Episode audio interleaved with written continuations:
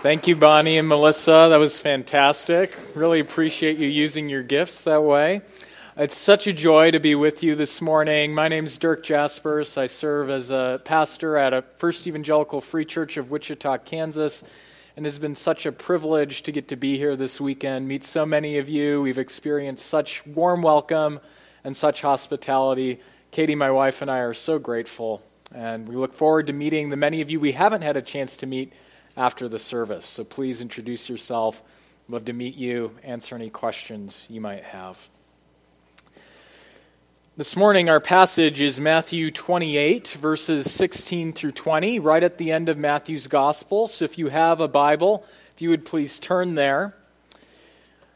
There's an old curse. I don't know what country it's from, but it's this May you live in interesting times. No one wants to live in interesting times, do we? In our world, when we look out at a world of disaster and disease, of confusion and chaos, it can be really easy to become discouraged, can it? Yeah. How many of you have felt like that in your life? Yeah. It can be very discouraging. And yet, the reality is, for us as Christians, that we live this side of Jesus' crucifixion and his resurrection. And this is a cause for great encouragement. So, my hope as we spend some time in this passage, commonly known as the Great Commission, that we will get a picture of what Jesus wants us to be focused on, what we are to be about as a church. But beyond just that, that we would also be encouraged by truths about who Jesus is and his relationship with us. So I hope this will be both a great commission, but also a great encouragement. Would you please stand, if you're able, for the reading of God's Word? Matthew 28, verses 16 through 20. I'll be reading out of the English Standard Version, but follow along in whatever Bible you have. God's Word says this Now the eleven disciples went to Galilee, to the mountain to which Jesus had directed them. And when they saw him, they worshipped him but some doubted. And Jesus came and said to them, All authority in heaven and on earth has been given to me. Go, therefore, and make disciples of all nations, baptizing them in the name of the Father, and of the Son, and of the Holy Spirit, teaching them to observe all that I have commanded you. And behold, I am with you always to the end of the age. This is the word of the Lord. You may be seated. Our passage this morning comes in uncertain times for Jesus' disciples, interesting times. It comes right after, three days after Jesus' crucifixion. If you know the Bible story, or perhaps it's new to you, Jesus was the promised Messiah, the one who had come to save his people from their sins. And yet, when he came to this earth, he did not receive an entirely warm welcome. In fact, he willingly walked a path to the cross so that he could save us from our sins. And he bore a humiliating and excruciating death on that cross. And yet he prepared his disciples before this beforehand. He'd said, Look, I'm going to Jerusalem. I'm going to suffer and be crucified, but one day I will rise from the dead. And that is what happened. We read earlier in Matthew 28 that Jesus was raised by the power of God and that he appeared. And he appeared first to some of the female disciples and then later to his eleven. And that's what we read about this morning. Now, if you think about the disciples' position at this point, before Jesus appears to them, things look pretty grim, don't they? They've been following this teacher for three years. They've left their fishing business, they've left their jobs. They've spent years wandering around with this guy, following him. He's claimed to be the Messiah. And yet, just three days earlier, they'd seen him killed, executed. And they likely were wondering whether they might be next, right? We know from other passages of Scripture that they kind of hunkered down, that they locked themselves in inner rooms, that they tried to protect themselves and to take steps in case there was retaliation. Things weren't looking good, were they? Yet here in Matthew 28, we see a much brighter picture. Though the disciples are living in interesting times, Jesus comes to them and he encourages them. He shows himself to them and he sends them out on a great mission. We see this happen in verses 16 through 17, Jesus' appearance. There we read this Now the eleven disciples went to Galilee, to the mountain to which Jesus had directed them. And when they saw him, they worshiped him but some doubt it. Now, what we're doing this morning, reading the end of the book rather than preaching through the whole book, is not normally how you would want to do this. So, there's some things that have taken place in Matthew that I'm going to give you a little bit of context about. Jesus' ministry had begun in Galilee. Galilee was sort of the backwoods of ancient Israel. It had a mixture of Jews but also Gentiles. And from the very beginning of Jesus' ministry, Galilee was his sort of home turf, his home base, if you will. The very beginning of Matthew's gospel in Matthew 4, we're told that Jesus' ministry began in Galilee as a light, both to Jews but also to Gentiles, both to those who were part of God's people and those who were outside.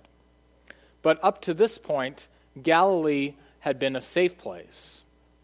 Jesus had taken his disciples. They had gone to Jerusalem where he had been executed. But before the execution, he told them, Look, when I rise from the dead, I'm going to go back to Galilee. I'm going to appear to you there. So after my death, go there, and I'll be with you.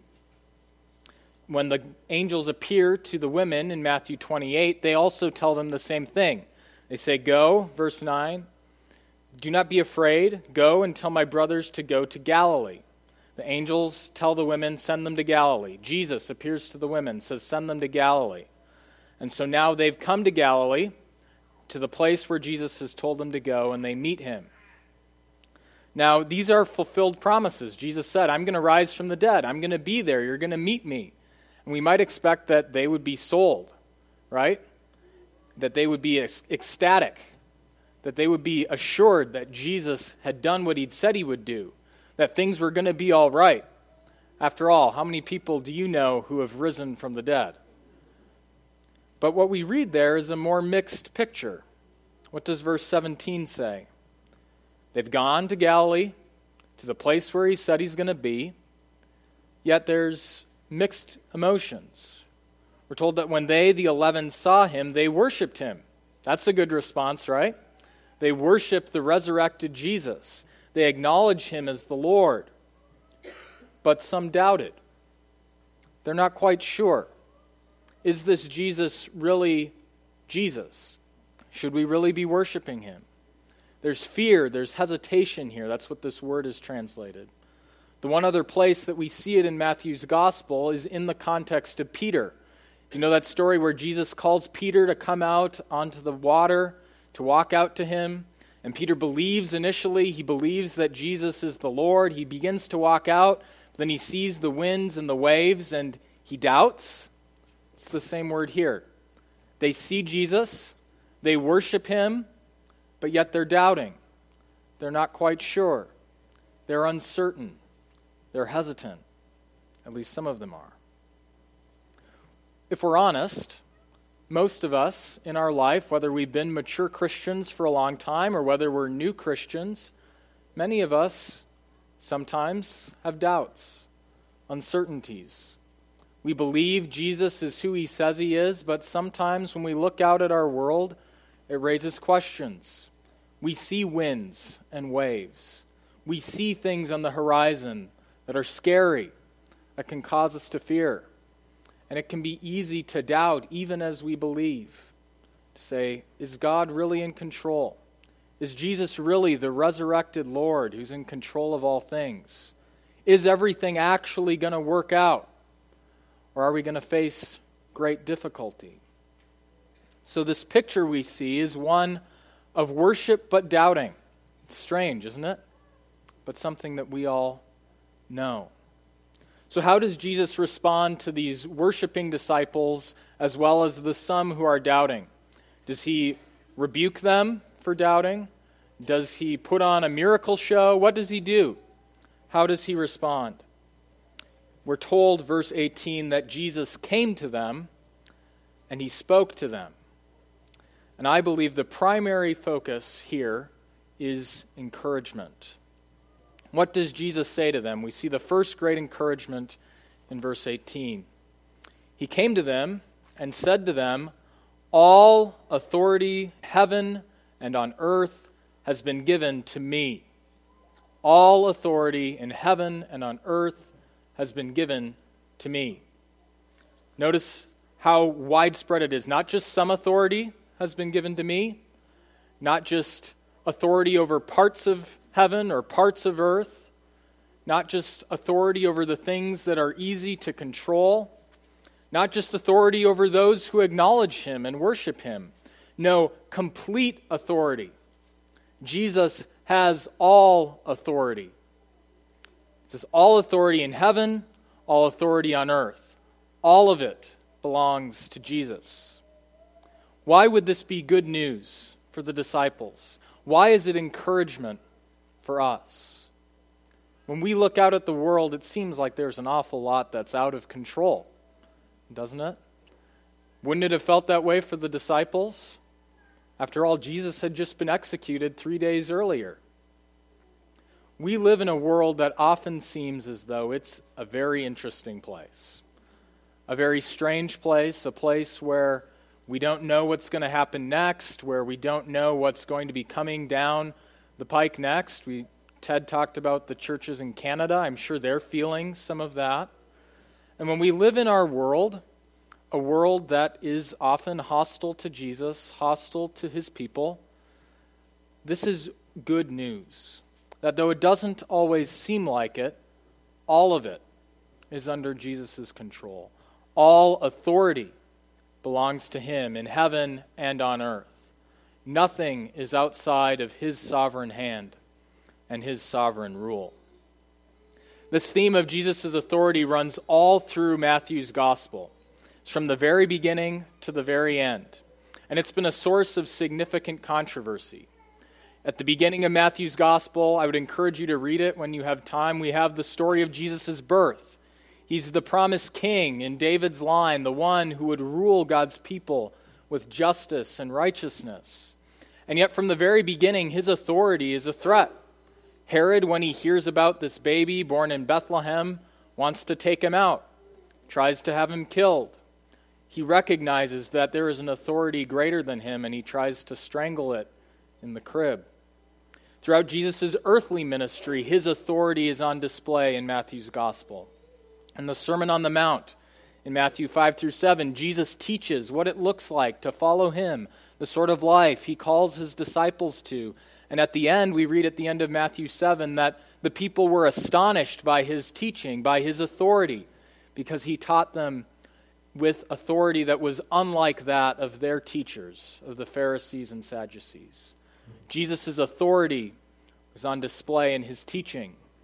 And later in Matthew's gospel, especially in Matthew chapter 8 and 9, Jesus demonstrates his authority over various parts of nature and creation. He stills a storm, showing that he has power over the wind and the waves, over all of nature. He defeats demons, casts them out, showing that he has authority over the spiritual forces of evil that oppose his disciples. He does great miracles and healings, showing that he has authority over death and life. And this authority attracts notice. The people see that there's something different about Jesus, and so do the Pharisees and Sadducees. And they take issue with Jesus. They don't deny that he can do miracles. They get into a number of conflicts and arguments throughout Matthew's gospel. And they try to say that his authority comes from darker places. They claim it comes from Satan. They fight against it because they know that there's something different about this Jesus. But they refuse to submit to his authority, they refuse to acknowledge him as Lord. Jesus' authority is all through Matthew's gospel. And if we were preaching through a whole series in Matthew, we would see that more clearly. But here in Matthew 28, the disciples who have walked with Jesus through most of this, who have seen his miracles on display, who have seen his teaching authority displayed, now see him in his fullest majesty, risen from the dead. And Jesus comforts them. He says, All authority in heaven and on earth has been given to me. He's demonstrated it, he's shown it, and now he's reminding them of it. Friends, when we doubt, when we see the storms on the horizon, when we see the winds and the waves, when we see the interesting times that we live in, when we see the uncertainty all around us, we need to cling to the reality that Jesus is Lord, that He is sovereign over all.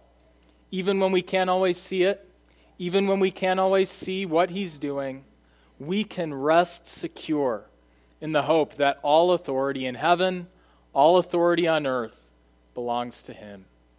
And that should give us great hope, should give us great encouragement, even when we're tempted to worry and to become discouraged. Now, this great encouragement, this great reality that Jesus has all authority, has certain responsibilities that come with it for us as believers. Jesus' claim to authority isn't only an encouraging statement to the disciples, it's also a spectacular claim that Jesus deserves all worship, all praise, all honor and glory. Ted earlier read from quoted from Philippians 2 where he talked about how one day every knee will bow and every tongue confess that Jesus Christ is Lord to the glory of God the Father. And this authority that Jesus has is comprehensive and it leads to him sending us out as his church on a mission, a mission to all the ends of the earth, to here and there, Notice the way that Jesus' claim to authority leads to a great commission. Verse 19. Jesus in verse 18 says, All authority in heaven and on earth has been given to me. And then he says, Go therefore and make disciples of all nations, baptizing them in the name of the Father and of the Son and of the Holy Spirit, teaching them to observe all that I have commanded you. Notice the word therefore probably heard a preacher say when you see a word therefore, you ask, what is it there for? The word therefore is tying this great commission to the statement Jesus has just given. This commission that Jesus sends his first apostles out on, that he sends us out on, on the, as the church, is grounded on and flows out of his authority. He has all authority, and it knows no limits. And now he sends his disciples out on a mission that knows no limits. Notice this they are to make disciples of all nations. This is the core command in this passage make disciples of all nations. They're not to make disciples just of their nation, of ethnic Israel. They're not to make disciples just of the nations around them in the ancient Near East. They are to make disciples of all nations because all authority belongs to Jesus. Jesus isn't content with worship from just those who already know him.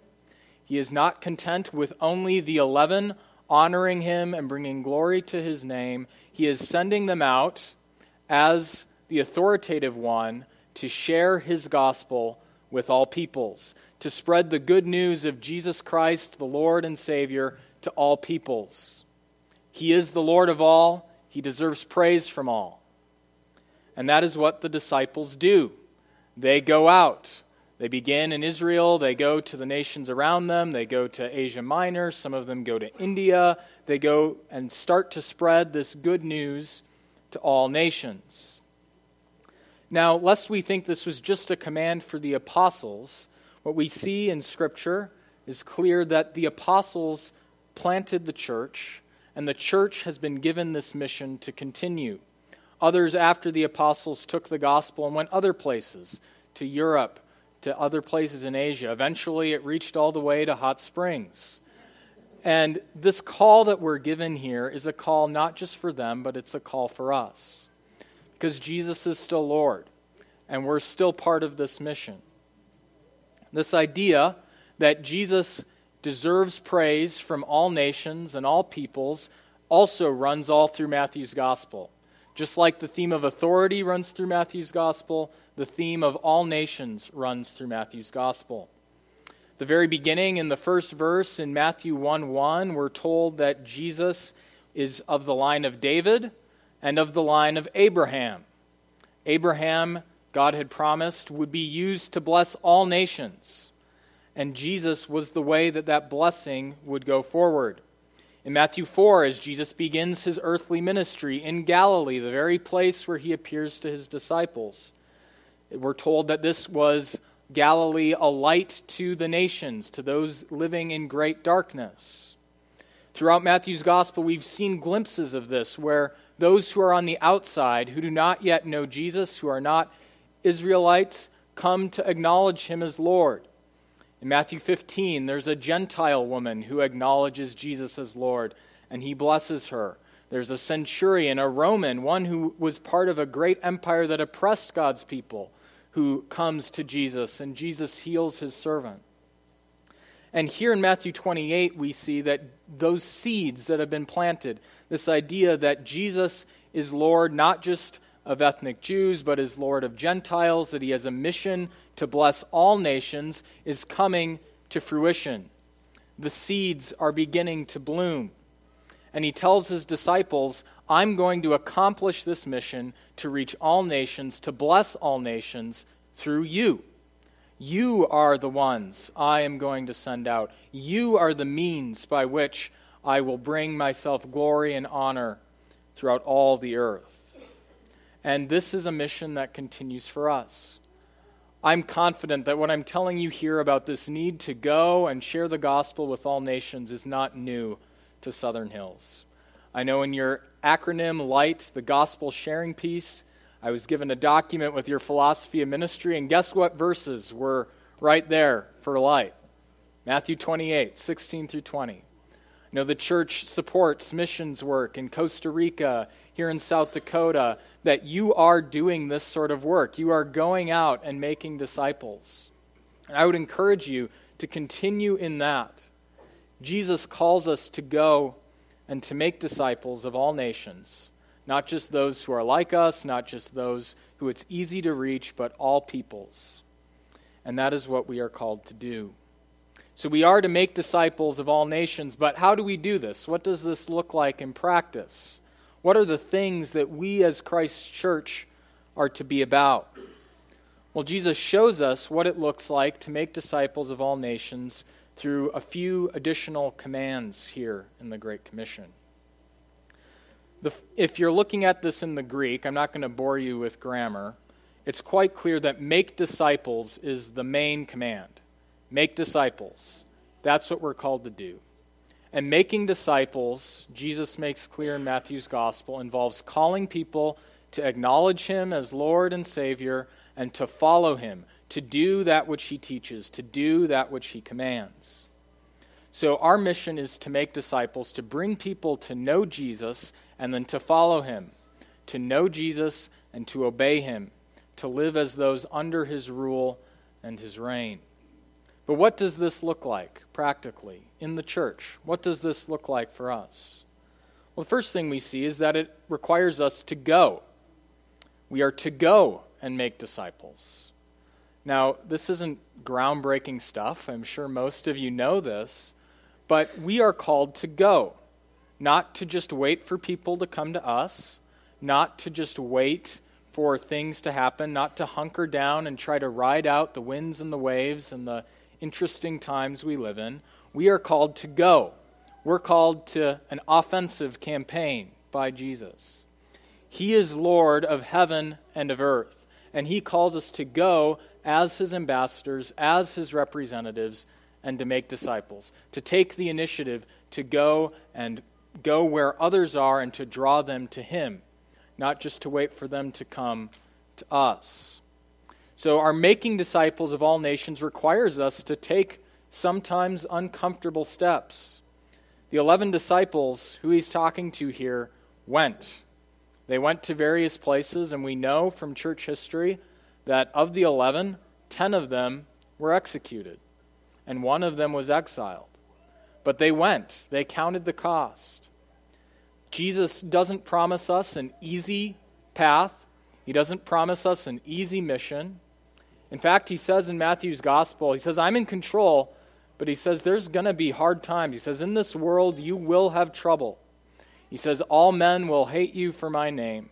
He says, Blessed are you when people persecute you and falsely say all kinds of evil against you. He says, Look, that's how it's going to be. It's not going to be easy sledding.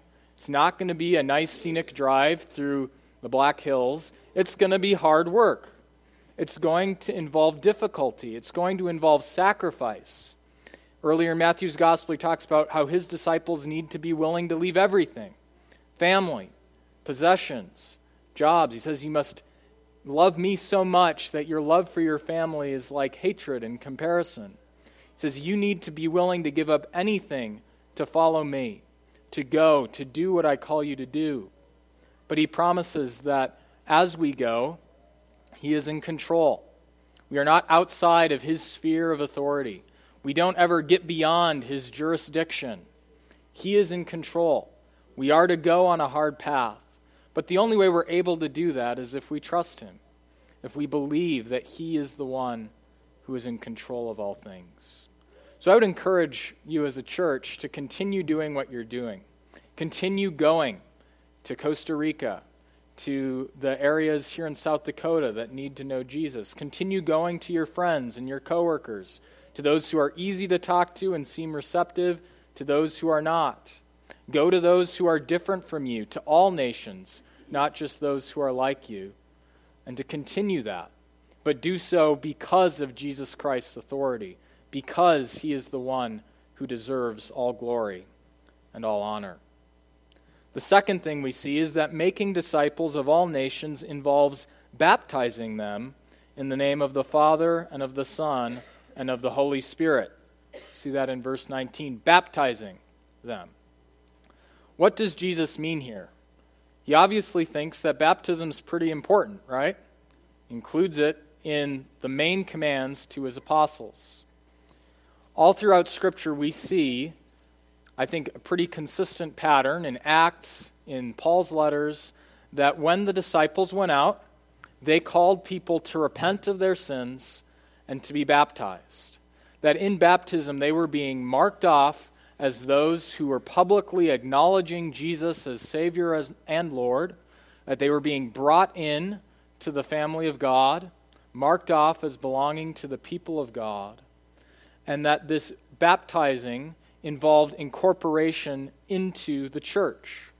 That is, the disciples are not just to make converts, if you will, not just to get people to say a particular prayer or to uh, believe a particular thing. They are going to people who do not acknowledge Jesus as Lord. They are calling them to repent, to turn to Him, and to publicly acknowledge Him as their Lord. And not just that, to be brought into the church, into the people of God. They are to publicly mark off who belongs to God and who, and who has acknowledged Him as Lord. They are to bring them into fellowship of the local church, of the universal church. And they are to do so to all people. Remember, they're to go to all nations, they're to baptize all people in the name of the Father and of the Son and of the Holy Spirit. The disciples here aren't just making converts, they're building an institution, if you will. They are building the church. And they are baptizing people into the church, into the name of Christ, for the glory of God. So, as we go about our mission, we are to go, we are to baptize, we are to bring people in. We are also to do more than that. It can be easy to believe that we just need to be so focused on evangelism that we can leave what happens after conversion to someone else. We can be a mile wide, but an inch deep. Jesus calls us to something more than that. Yes, he calls us to go. Yes, he calls us to bring people in, to baptize them, to welcome them in, but he also calls us to teach. And not just teach them a little bit, to teach them to observe all that he has commanded them. Jesus, throughout Matthew, teaches quite a bit. You can read about it in Matthew 5 through 7, in the Sermon on the Mount, elsewhere in Matthew's Gospel. He makes clear that following him involves certain ways of living that following Him, acknowledging Him as Lord, requires a change in how we live, in our priorities, in our values, in what we do with our lives. Everything from wholehearted worship, not honoring God just so other people can see us in church, just so they can see us give in the offering plate, but honoring God in ways that bring Him honor even when no one else is looking. You can read about that in Matthew 5 through 7. He calls us to put sin to death. He says it's not just good enough for you not to murder your brother, you can't hate him. It's not just enough not to commit adultery, you can't look with lust at someone. He calls us to a higher bar of living of a way of life that is honoring to Him as Messiah, that is honoring to Him as God. And He doesn't say these things are optional, that they're just sort of add ons for those who are A plus students in the Christian walk. No, He says this is what the church is to teach all to do. We're to make disciples of all nations, comprehensive, and we're to teach them to observe all that I have commanded you. That is, part of our mission as a church is not just to baptize, not just to make converts, but it is to build one another up in the faith, to encourage one another, to teach one another what it is that Jesus has commanded us, how he has called us to live, and then to build one another up with the word and to live increasing lives of holiness and righteousness before him. And that's what he calls his church to do. We see this all throughout the scriptures, right? Paul exhorts Timothy to teach sound doctrine, to encourage good works. He tells Titus to encourage godly living on the part of those in his churches. He calls the church to not only make converts, but also to build up in the faith, to teach what he has commanded and the way of life that accords with it. So I've only been here in Hot Springs for a couple days. I know some about the church from interacting with many of you, and I'm happy to say that from all I can tell, many of you are living faithful lives. We've, Katie and I have been so impressed by the godliness we've seen on display and those we've interacted with on the search team and those we've met over the days to come. But I know myself, and I know I have room to grow. We all need to be constantly learning from God and we need to do so in the context of the church. We all need to be growing in our obedience to Christ, and that is part of what he calls us to do. We are to make disciples of all nations as his church. We are to go. We are to baptize to bring new people in. We are also to teach all that Christ has commanded us. And then we are to live that out. Now, you might be thinking to yourself, this is quite a mission. Pretty high bar. Are they going to just a small group? Or are they going to all people? All people. That's a pretty high bar. Are they teaching some of what Jesus commanded? Or are they teaching all that Jesus had commanded? All. That's a pretty high bar. And there's, let's count, 11 of them. And they're not particularly well educated. They don't have seminary degrees. They are fishermen, blue collar guys. They're from the backwoods in Galilee. These aren't necessarily the sorts of people you would expect to launch a international movement that's still going strong 2,000 years later, right? Who would have expected those 11 guys would set into effect the chain of events that leads you all a continent away 2,000 years later to be worshiping and praising God? There's something more going on here than what they can accomplish on their own.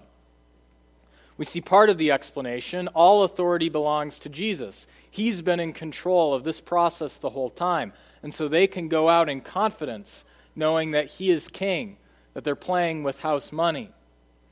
But there's something beyond just that. Jesus encourages them, after giving them this great call, this great commission, with a second great encouragement. It's the final words, the encouraging end note of the entire Gospel of Matthew. And what is it? And behold, I am with you always to the end of the age. Jesus tells them, I am with you no matter what. I have your back.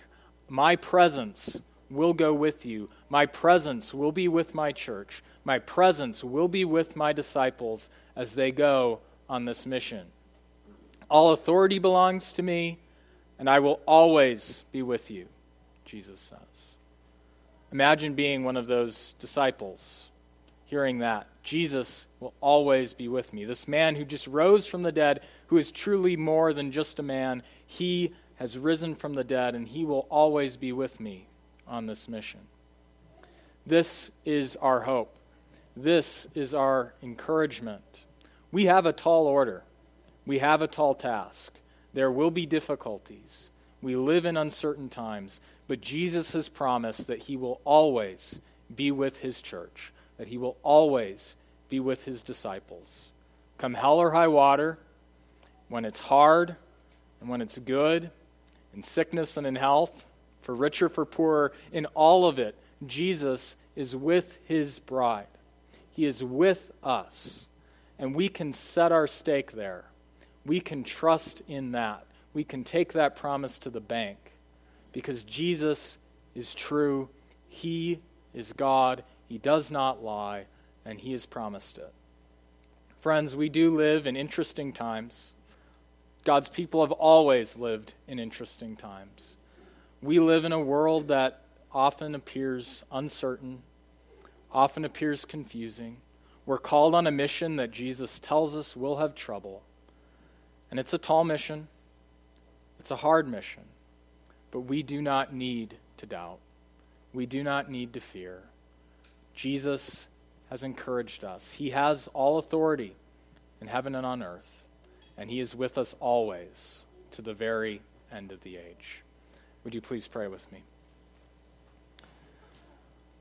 Our Father, we thank you that you have given all authority in heaven and on earth to Jesus Christ, our Lord. We thank you that you encourage us with these words. We thank you that you have called us, that you have given us the great privilege of serving you on this mission. We ask that you would make us faithful in making disciples of all nations, that you would give us the courage to go wherever you send us, that you would give us power by your Spirit to draw others to Christ, that we would be baptizing those who come to know you in the name of the Father and of the Son and of the Holy Spirit. We ask that you would help us to grow in our righteousness, that you would help us to teach one another to observe all that Jesus has commanded us. And we thank you that in all things Jesus is with us, that you will never leave us nor forsake us. So would you be honored with our lives, we pray. And we ask in Jesus' name. Amen. Please stand and join us for one last song before.